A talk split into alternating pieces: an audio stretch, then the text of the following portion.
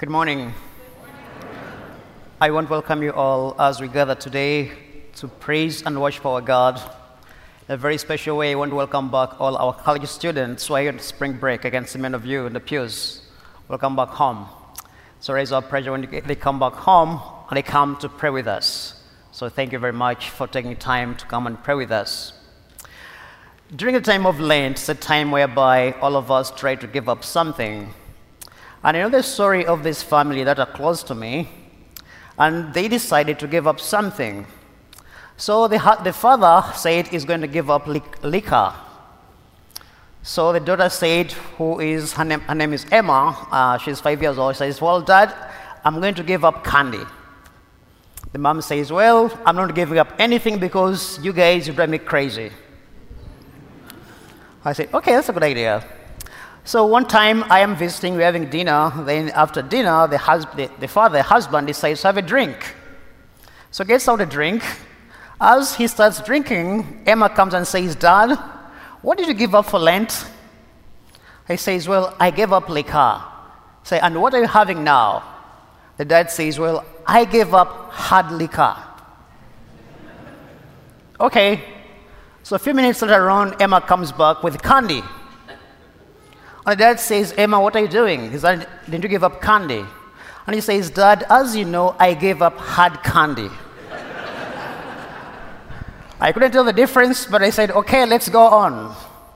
But as we come today to celebrate this liturgy, we know that uh, we continue with our homily series, and today our theme is a call for us to recharge our spiritual batteries.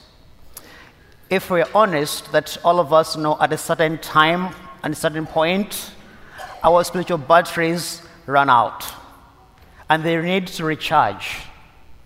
And that's why we say, okay, how do we recharge our spiritual batteries? From our readings today, we can see the moments of recharging. We begin with Moses, and we begin with Abraham. God calling Abraham, he say, Abraham, I am calling you on an adventure. God is uprooting Abraham, sending him to a country he has no idea where he's going. Abraham had to take a leap of faith and trust in God because he had to know who he's trusting. Because let's be honest today, if you're going, let me say you're going on a trip, I won't scale, so let me take it, let me take it a trip to Africa. I know if I tell you that, there are going to be so many questions. Which airlines, where are we staying, what type of food, blah, blah, blah, all those, long, all those questions.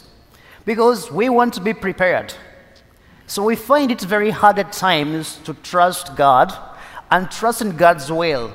Not because we don't want to, because of three main things. One, we are always afraid of the unknown. We always want to know what's, what's ahead, what's coming ahead. We want to be in control. We don't want to take the risk. See, because we always say, what if things go wrong? We need to have a backup plan. That's why it's always hard to trust God when God calls us. Trusting God's will is one of those difficult things, not because we don't want to, because we are afraid of the unknown. The second reason is because we are afraid of failure. None of us like to fail. We always like to succeed. So if I'm launching out on an adventure, I have to make sure I have all the pieces in place. So I am afraid of failure. But we don't, we forget that the God who's calling us is a God of success. The God who's calling us is a God who knows it all.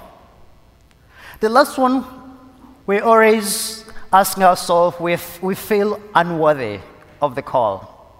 When God is asking you something, you feel you're unworthy, you feel you're not good enough. Those three things always set us back. But today the readings are inviting us to look at what's going on in the life of Abraham.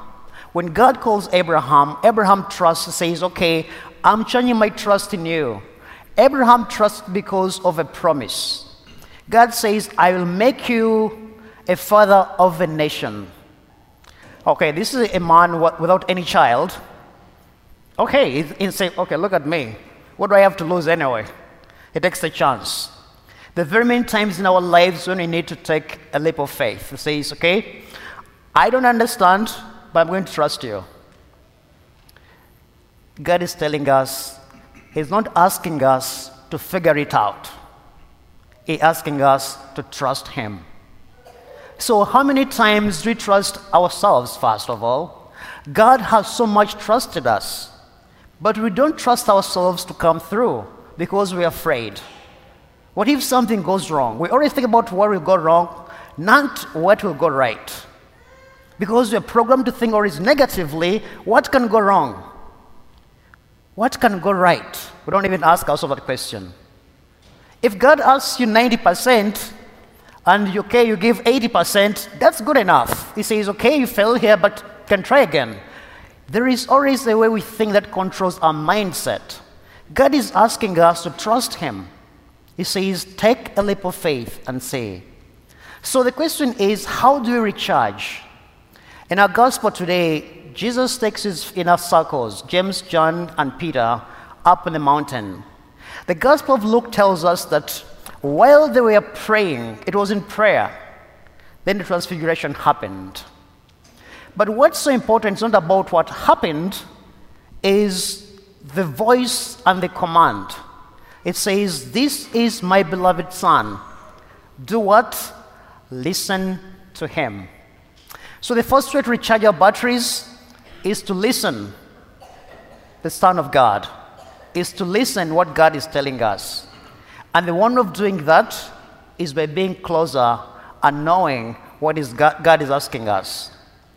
The scripture, the Bible, is the one place we can go to recharge and to listen the word of God.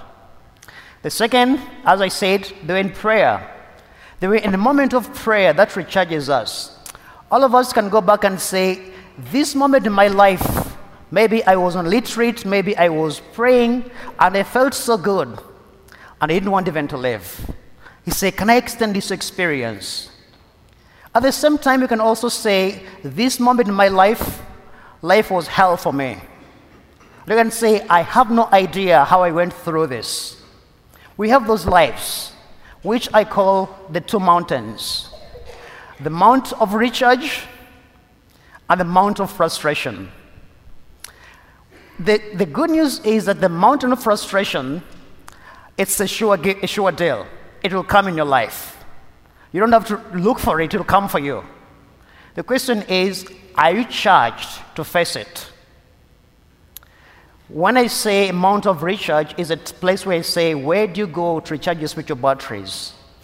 Where do you go to feel God's closeness? Where do you go to talk to God, to ask him for his grace to fill you up?